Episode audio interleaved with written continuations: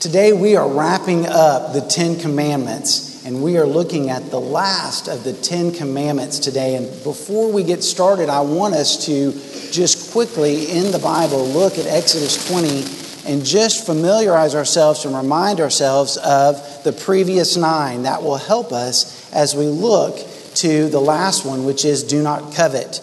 Now, hopefully, um, you had an incredible Thanksgiving and you are out of the turkey coma and you are ready to listen and to hear God's word. Um, but we are going to be talking today about coveting, and that is um, a topic that I think perhaps you think is not related at all to Thanksgiving, but it is actually the antithesis of being thankful. It's the exact opposite of being thankful. Because when we covet and desire someone else's stuff, we're not thankful with what we have and what God has given us. And so, this is a perfect time to talk about the 10th commandment. Let's look in Exodus 20, verse 1, and we'll read the first 17 verses just to give us an idea of what is happening um, up until the 10th commandment. Then God spoke all these words I am the Lord your God who brought you out of the land of Egypt, out of the place of slavery. Do not have other gods besides me. Do not make an idol for yourself whether in the shape of anything in the heavens above or on the earth below or in the waters under the earth. Do not bow and worship to them, do not serve them, for I, the Lord your God, am a jealous God, punishing the children from the father's iniquities to the third and fourth generations of those who hate me, but showing faithful love to a thousand generations of those who love me and keep my commands. Do not misuse the name of the Lord your God, because the Lord will not leave anyone unpunished who misuses his name. Remember the Sabbath day to keep it holy. You are to labor six days and do all your work, but the seventh day is a Sabbath to the Lord your God. You must not do any work. You, your son or your daughter, your male or female servants, your livestock, the resident alien who is within your city gates. For the Lord made the heavens and the earth, the sea, and everything in them in six days. Then he rested on the seventh day. Therefore, the Lord blessed the Sabbath day and declared it holy. Honor your father and mother, so that you may have a long life in the land that your Lord your God is giving you. Do not murder. Do not commit adultery. Do not steal. Do not give false testimony against your neighbor. And do not covet your neighbor's house. Do not covet your, neighbor's wife, his male or female servant, his ox or his donkey, or anything that belongs to your neighbor. I wanted to read all of those 10 because we're going to come back to those 10 and see how the 10th commandment applies to each of the previous commandments. Because this commandment is the only one that deals specifically with our thought life. This commandment addresses all the previous commandments because what begins in our thoughts comes out in our actions. So, last week when we talked about adultery, we saw that when you commit adultery, remember how Jesus said, even if you think it, it's as if you've done it because if you think it, you are going to bring that into being if you have the opportunity. And so, coveting something and desiring something or someone gives way to the action. What about murder? You want something, someone stands in your way, you kill to get it. You want something that someone has, you steal it. See how coveting and desiring then affects and allows you to take the next step and commit the next sin. We have got to be fierce with our thought life. We have got to bring it under the lordship of Christ. Because if we let our thoughts grow rampant, then evil flows. And so we need to be careful and cautious with what we desire. And so we see that the Lord gives us four different things um, not to covet. Um, he, not to covet the neighbor's house, not to covet your neighbor's wife, not to covet your male or female servants, not to covet his ox or his donkey, and then he gives a all-encompassing don't covet anything. But for some reason, he gives these four different ways that we shouldn't covet. The first thing that I noticed as I was studying that these two these four ways can be divided into two major distinctions.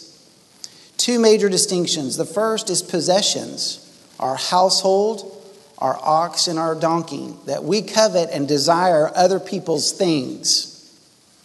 The second thing that is distinct about this group is relationships. We covet other people's relationships. We wish we had their wife. We wish that we had their, their in this um, passage, their slaves. We wish we had their kind of influence in relationships with other people. And then, if we deep, go deeper, we realize that there are four desires that these topics help us think more deeply about what it means to covet. Many people think that perhaps I was coveting Austin and Caleb and Jonathan's beard, and so I wanted to grow a beard. But that's not coveting, is it? Because I didn't want their hair. Well, I kind of want some hair back here. Maybe they'll transplant. That's not coveting. Coveting is when we desire someone else's things because we don't think what we have is good enough. And it is more about our desires than anything that we deal with in coveting. And I want us to look at what these four things represent about desires that you and I have that we need to take charge of and give to the Lord. Because these desires are desires that cause great sin and great struggle. So the first thing is control. It's represented by our household. The desire of control. Think about that being the man of the house, being the lady of the house, that you feel the most secure and established and in power when your household is in order. It's real important. It's a deep desire to have that deeply taken care of.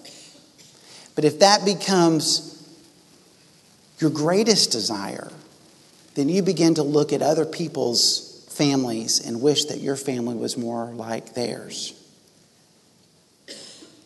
You begin to wish that your household looked more like someone else's household. And you begin to want to control your environment to make it that way. You know, when um, Meredith and I get into the most stupid fights, um, it's usually based on when I feel out of control everywhere else in the world and I start messing in hers. Isn't horrible?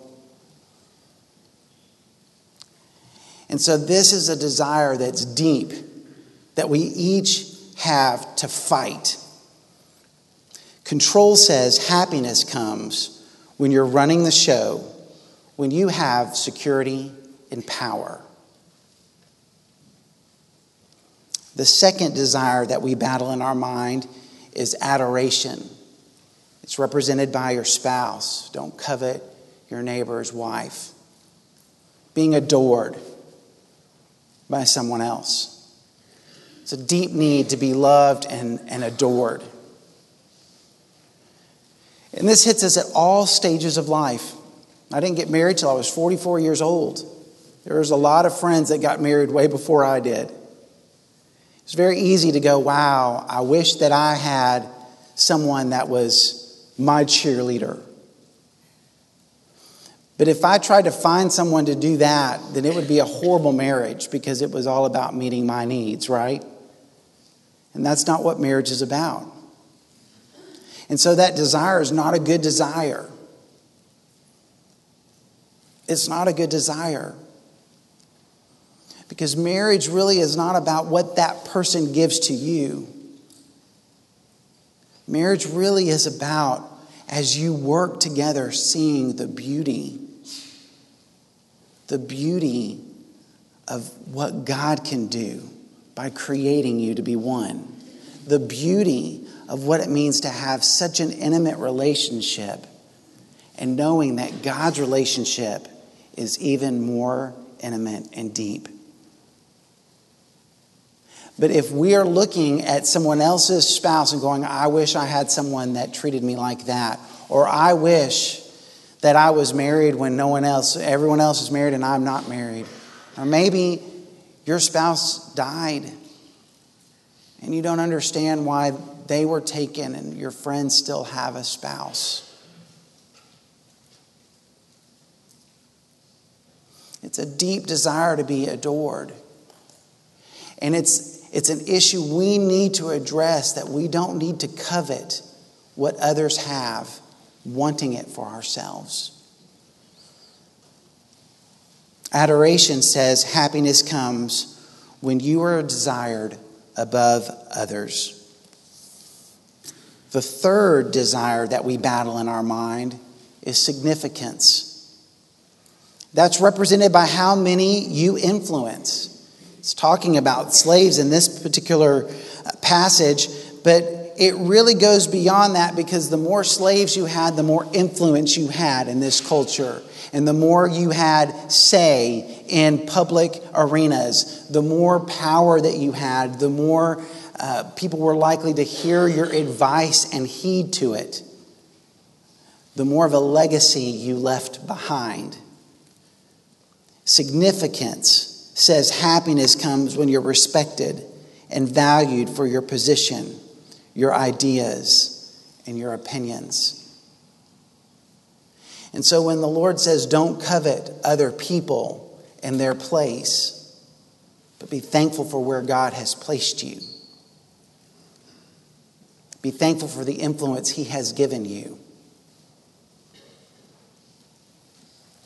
The fourth desire that we battle when we covet is comfort. And it's represented by possessions that make life easier. For the Israelites, it was ox and donkey that made the work easier, didn't it? For us today, we don't have those in our backyards. Well, some of you may. I don't. But we do have technology. Isn't it interesting that Black Friday begins on Thursday now? because we're so desperate to get things that make life easier. We're a consumer mentality. And if we desire what other people have so much, it can become what we worship. Comfort can become what we worship. Hard to take risks when what you desire above all else is comfort. Hard to take a stand for Christ when all you care about is the comfort that you have for yourself and for your family. I see so many times that parents are so concerned about their children. They want to provide for them. It's such a great a great desire to provide for your kids. But you know, sometimes we provide so much for them that they don't know what struggle is. And when you don't know what struggle is, you don't know how to be thankful for what you have because it was always given to you. And if comfort is the thing that you're wanting for and you're just making sure that everyone is comfortable, then they miss the sufficiency of Christ in Christ alone. And so it's so important that we fight against these desires. Comfort says happiness comes when life is easier and I am consuming things. I was reminded of of the opposite of comfort when I was on a mission trip to India. And um, we were uh, in the, the Himalayan mountains in Darjeeling, and it is up high, very difficult living there. Um, it was a crazy experience. I, I, took several college students with us, and w- there was about 10 of us on this trip. And as we were in the city of Darjeeling, everything was difficult. There was nothing that was easy. Cooking was difficult, sleeping was difficult, going to the bathroom was difficult, everything was difficult. And I've been to countries before like that. I've been to Africa, and that's the case there too. But I guess when I was in India, it was cold, it was in the winter, and so that created another level of difficulty as well. Keeping warm was difficult to do. And then on top of that, Darjeeling is a very unique city where it is uh, very mountainous. The city is just constantly climbing up or down hills. And the roads are very narrow. And the people are walking the roads. There are no room for cars. So when you are delivering things to people's homes, you're not delivering them with a delivery truck. So it was not uncommon to see every day someone getting a refrigerator or an appliance that was coming to their home. And instead of coming by car or truck, it was strapped on the back of a man walking up a really big hill. And you don't walk straight up, you know, because that would be horrible. And so you have to meander up the windy road to get to someone's house. And I remember thinking, my word, this is like a refrigerator. I don't even know if I could carry a refrigerator on my back. And I'm, you know, six three, and a lot of weight. And this guy is less than five foot, you know, and the wind would blow him away. And how in the world is he making it up this hill? It's not comfortable. But what was more impressive to me than the refrigerator, which was crazy, was when a new construction was happening and they were giving at least 50 foot of rebarb was coming up the street. And it was one man, and he was bouncing it and bending it so that he could go up and around the curves. I, I was so fascinated with how they were having to make things work in Darjeeling. But here's the thing that I discovered while I was there and meeting with the Christians that were there in Darjeeling. They were the most thankful people I'd ever met. They were most gracious with what they had that I've ever met. Because the struggle allowed them to see what they had and to be thankful for it. Comfort is an enemy of thankfulness. And so when we covet, these things come to mind that we are battling these desires of control, adoration, significance, comfort. T.S. Green says that those four things become idols in our heart and are the root of every trap. God's word says, Happy is the man who trusts in the Lord and has not turned to the proud or to those who run after lies. Comfort says happiness is about power. Adoration says happiness is about being adored above all else. Significance says happiness is about influence. Comfort says happiness is about consumerism and ease of life. God says happiness is about trusting in the Lord and not following after the lies of comfort, significance, adoration, or control. And all of these lead to one root sin. To covet really means that you are putting in your life an idol. that you want something so bad, so fiercely, that it becomes the most significant in your life. It's idolatry. Our pastor talked about that at the beginning of this series in the Ten Commandments. It's the first commandment do not put any other gods before me. Do you see how that these two commandments, the first and the ten, are interrelated and that everything in between them really map out what God is trying to communicate to his people? Do not put anything else in front of God. It's idolatry. Thomas Schreiner said in his book, The King and His Glory, which, by the way, Noel gave me this quote this weekend. He is missing you for sure. The first and the tenth commandment addresses the same issue. Whatever one covets or desires in one heart represents what one worships. Nothing and no one should capture one's affections above the Lord. Furthermore, in the New Testament, it identifies covetousness as a form of idolatry, a sin which God detests. It's found in Colossians 3 5, and that verse says, Therefore, put to death whatever belongs to your earthly nature sexual immorality, impurity, lust, evil desire, and covetousness, which is idolatry.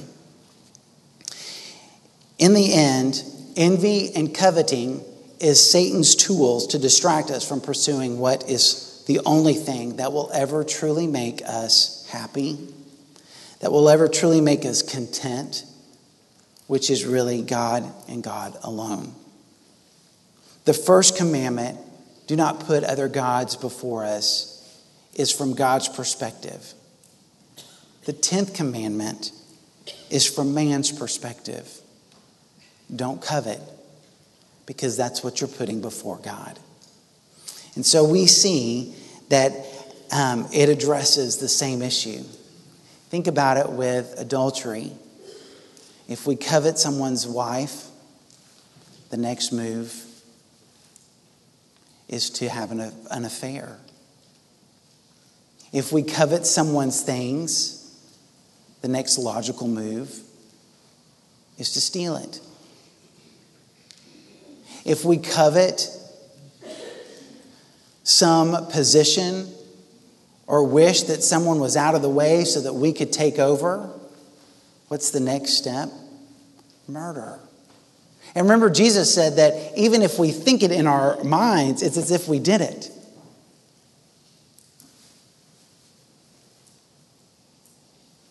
If we think that there's anything that is more important than God. We're coveting that over trusting that God will provide, that God will care for us. What we think on, we desire. What we desire, we spend our money, our energy, our life to gain and acquire. And in time, we become worshipers of that desire. James 1:15 warns us about that. It says, Then after desire has conceived, it gives birth to sin, and when sin is fully grown, it gives birth to death. Ephesians 5 also talks about that every sexual immoral and impure and covetous person who is an idolater does not have inheritance in the kingdom of Christ or of God. Colossians 3 5, which I've read before, reminds us that coveting is idolatry, placing things or relationships above God. So, what is the remedy for coveting?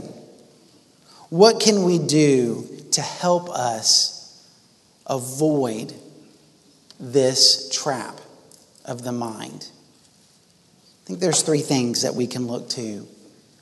I think the first thing that we can do is changing our desires by desiring God. You know, Psalms 37 4 says, Delight yourself in the Lord, and he will give you the desires of your heart. Delight yourself in the Lord, and He will give you the desires of your heart. How do I delight myself in the Lord? Spending time with Him, making a commitment to put Him first in things that I do. How do I delight myself in the Lord? Reminding myself of who He is, what He has done. Delighting myself in the Lord means that I spend time with Him, yes. I make much of Him, yes. I talk about Him often, yes. Delight myself in the Lord, and He gives me the desires of my heart means that He changes my desires to line up with who He is. So no longer do I have a desire to control. Now my desire is to give control to Him. No longer do I have a desire to be adored, but now I desire to bring adoration to Him. No longer do I have this desire to be significant, but now I want to make Him known and show how significant He is, not only in my life, but in the life of those around me and in the life of every person that has ever lived.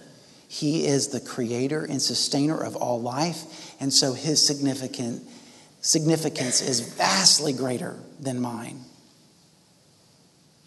And no longer do I worry and desire comfort, but now I will sacrifice many things so that others can know who God is. It changes our desires by spending time with Him. Delight yourself in the Lord, and He will give you those desires.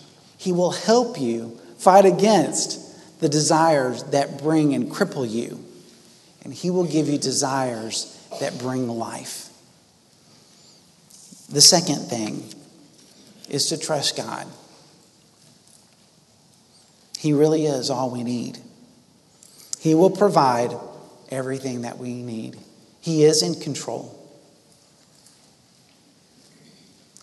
And our deepest concerns, we can trust Him with them.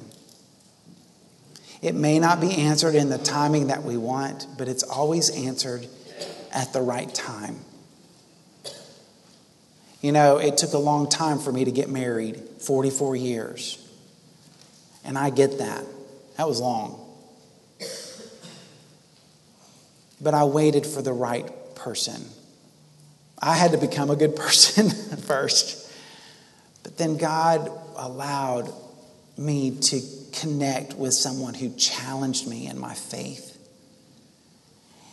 and who didn't freak out when I said, You're not my first love but you can be my second.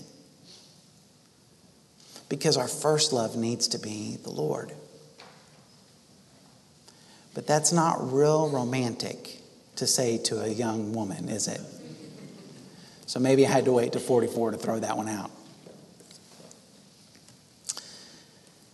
Hebrews 13:5 says this, "Keep your life free from the love of money. Be satisfied with what you have, for he himself has said, I will never leave you or abandon you.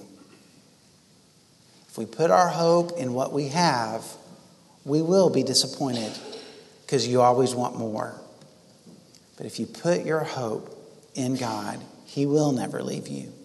He will never abandon you. Philippians 4:12. I know both how to make do with little and I know how to make do with a lot. In any and all circumstances, I have learned the secret of being content whether well fed or hungry, whether in abundance or in need. In 1 Timothy 6, 6 through 8 says this But godliness with contentment is great gain, for we brought nothing into the world, and we can take nothing out of it. If we have food and clothing, we will be content with these things. And Psalms 44 says this Happy is the man who trusts in the Lord, and he is not turned to the proud and to those who run after lies. How do we remedy coveting other people's things? Desiring God above all else, trusting God. And the third thing is thanking God. Remembering who God is, what He's done, that defeats our temporary concerns that our needs are not met immediately or in the way that we want. thanking God for who He is, thanking God for what He's given us, and thanking God that what He's given is enough. It's enough. It's enough. I think the biggest lie of the world is, is that it's not enough. Whatever you got is not enough. But the truth is, God has given us all that we need for life and godliness. First Peter tells us that. But what you have is enough. Psalms 9:1 I will thank the Lord with all my heart. I will declare all of your wondrous works. 1 Corinthians 15 57 says, But thanks be to God who gives us victory through our Lord Jesus Christ. Ephesians 5:20 says, "Giving thanks always for everything to God the Father in the name of the Lord Jesus Christ." One of the most influential stories in the Bible for me as a child was Daniel. I love Daniel, love the story. It captures a kid's imagination. You know, there's great, there's several different things that happen in the life of Daniel that you can grab onto. Um, how they ate and, and followed after the Lord, um, that they didn't bow down and worship Shadrach, Meshach, and Abednego. And then Daniel in the lion's den, of course, is a great capture. But you know, the overarching truth behind that stories was that Daniel, when um, the law came out that you couldn't pray to anyone except the king, Daniel made a conscious decision that three times a day he would pray and give thanks to God because that was more important than security. It was more important than comfort. It was more important than the than he was an incredible, he was a wise man, he had great power in that. It was more important than his significance. It was more important than other people adoring him. He made a decision to bow the knee and thank God for all he'd been given, knowing that that was enough. And when he went into the, the lion's den and he prayed, and the lions' mouths were shut, and then the king ran out and said, Daniel, are you there? And he said, Yes, the Lord has protected me. He proved to the world that God was enough. In church, I think sometimes we need to be reminded that that's our story too. That how we live tells the world of what we believe about God. And are you living a life that the world is looking at and saying, you know what? God is enough for them. Everything else could be taken from them and it wouldn't matter because God is enough for them. That God is the most important, that God is the one that they revere, that God is the one that they spend their time with, that God is the one that they desire. Is that our message? Or have we fallen into the trap of following after those that are chasing after lies and saying it's not enough? And, church, I'll be honest with you, there are many days that I realize I've lived a day and I haven't lived in that truth that God is enough. And that is why He gave us the Ten Commandments. The Ten Commandments, yes, are about how we live in society and how we should function and act towards one another. But even deeper than that, it really is about our relationship with the Lord. And if we put Him first, seek first His kingdom, and all these things will be added to you. What a great challenge What a great encouragement that we should delight in Him, that we should trust the Lord, and that we should thank Him each day. Today, you may be at a place that you realize that you have put things or people at the highest height of importance in your life, and they don't need to be there. That that's really where God needs to be. And so today in our invitation time, maybe you just need to take a minute and repent and ask the Lord to help you make it right and put Him on the throne.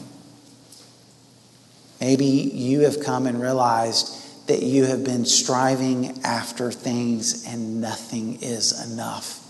And you're tired of the lies, you're tired of the game, and you want to make God your Lord, your Savior, the only one that can meet all your needs. So today is the day. It's the day to make that first step and to say, Lord, I am a sinner. I have done many wrongs. And your son died so that I could have a place with you. And I want you. You're enough. So maybe that's where you need to be today. And if so, I invite you to come and to talk to either me or Caleb will be here at the front um, to share with you and hear your, your decisions. Would you please stand and let's pray?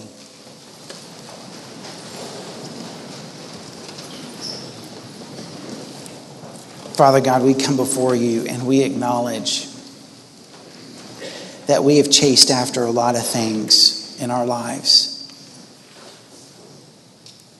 We have been prone to wonder And Father, sometimes we try to take things into our own hands, desperately seeking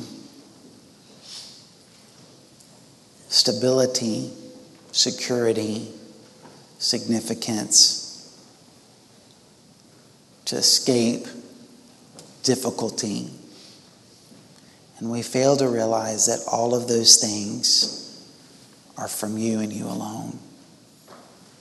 So, Father, we just come and we pray that you would help us put you back in the place you need to be above all else. Help us to delight in you. Change our desires. In your Son's name we pray. Amen.